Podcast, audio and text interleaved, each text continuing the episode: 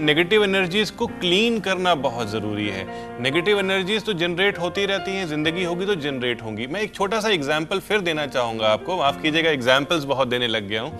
गाड़ी का अगर फ़िल्टर, आप एयर फ़िल्टर देखें तो वह जितनी भी डस्ट है, उसको फ़िल्टर कर देता है। पेट्रोल फ़िल्टर को देखें तो वह उसको फ़िल्टर कर देता है। आप सुबह चाय छानते हैं तो चाय कप में आ जाती है और चाय पत्ती जो है, चाय छन्नी में रह जाती है।